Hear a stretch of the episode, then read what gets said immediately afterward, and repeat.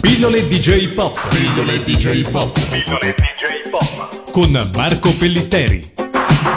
Bentornati su Radio Animati per la seconda puntata della terza stagione delle pillole DJ Pop. Ciao Marco. Ciao, ciao a tutti, ciao Matteo. Oggi eh, partirei parlando di Generazione Otaku, uno studio della postmodernità, libro di Hiroki Azuma del 2001 avremmo dovuto parlarne già la stagione scorsa o tu e Lorenzo nella prima, però è stato finalmente tradotto in italiano con un curatore d'eccezione, quindi quale migliore occasione per colmare la lacuna? Sì. Partiamo, tralasciamo, lasciamo un attimo di suspense sul curatore italiano e partiamo da Hiroki Azuma. Ci racconti un attimo chi è Hiroki Azuma? Allora, Hiroki Azuma è un uh, filosofo uh, classe 1971, quindi più o meno della nostra generazione, che viene qualificato di recente in Giappone come filosofo otaku o filosofo degli otaku, a seconda delle sfumature. In realtà eh, Azuma è un profondo conoscitore della filosofia, soprattutto eh, occidentale, ed è un critico della postmodernità.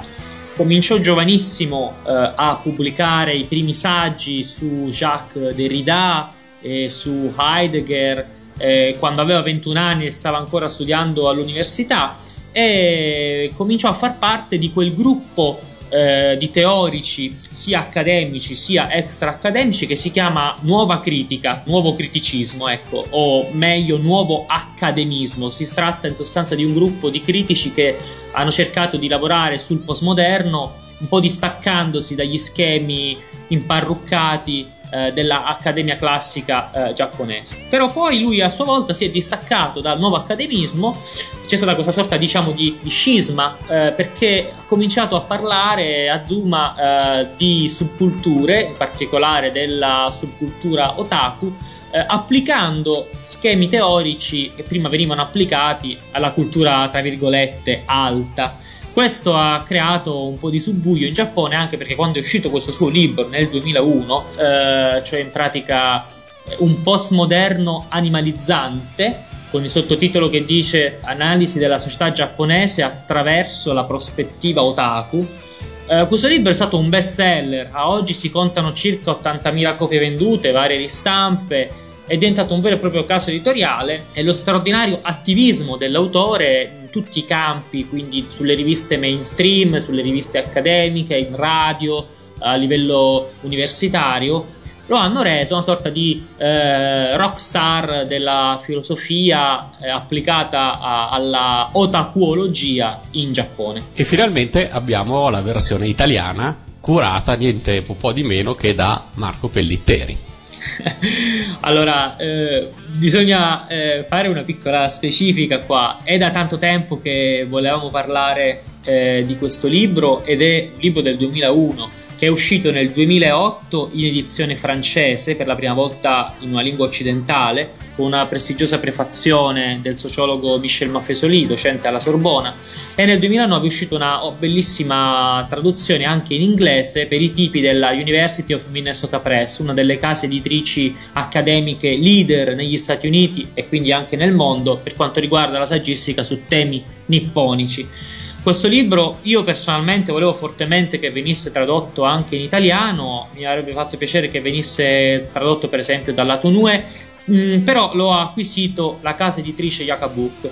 Le vicende, diciamo, mie personali si sono incrociate con uh, Hiroki Azuma uh, nel 2008 in occasione di una conferenza internazionale a Parigi. Abbiamo fatto amicizia, conoscenza e eh, quando ho saputo che questo libro stava per essere eh, tradotto in italiano, ho cercato di fare in modo che potessi occuparmene io perché il libro stava per venire pubblicato praticamente nudo e crudo, cioè senza alcuna contestualizzazione. Quindi sono molto contento che la Yakabuka abbia accettato la mia proposta anche perché veniva caldeggiata dallo stesso Azuma e quindi io per, quel, per, ogni copia che viene venduta non prendo una lira, sia chiaro, perché quindi ne parliamo soltanto in termini puramente così di divulgazione e eh, sono stato molto contento che questo libro eh, sia stato tradotto. Certo, ogni, ogni, paese forse ha il curatore che si merita, la, traduzio- la, la, la prefazione in Francia appunto è stata di Maffesoli che è un un pezzo da 90. In Italia c'è soltanto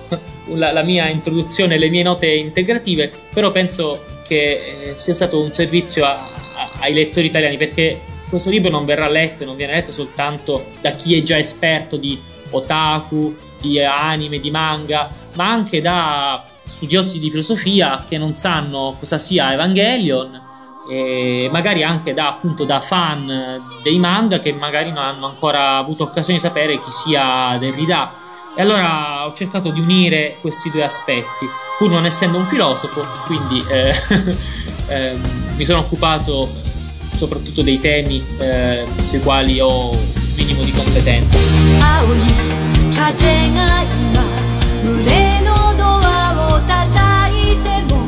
私定み全て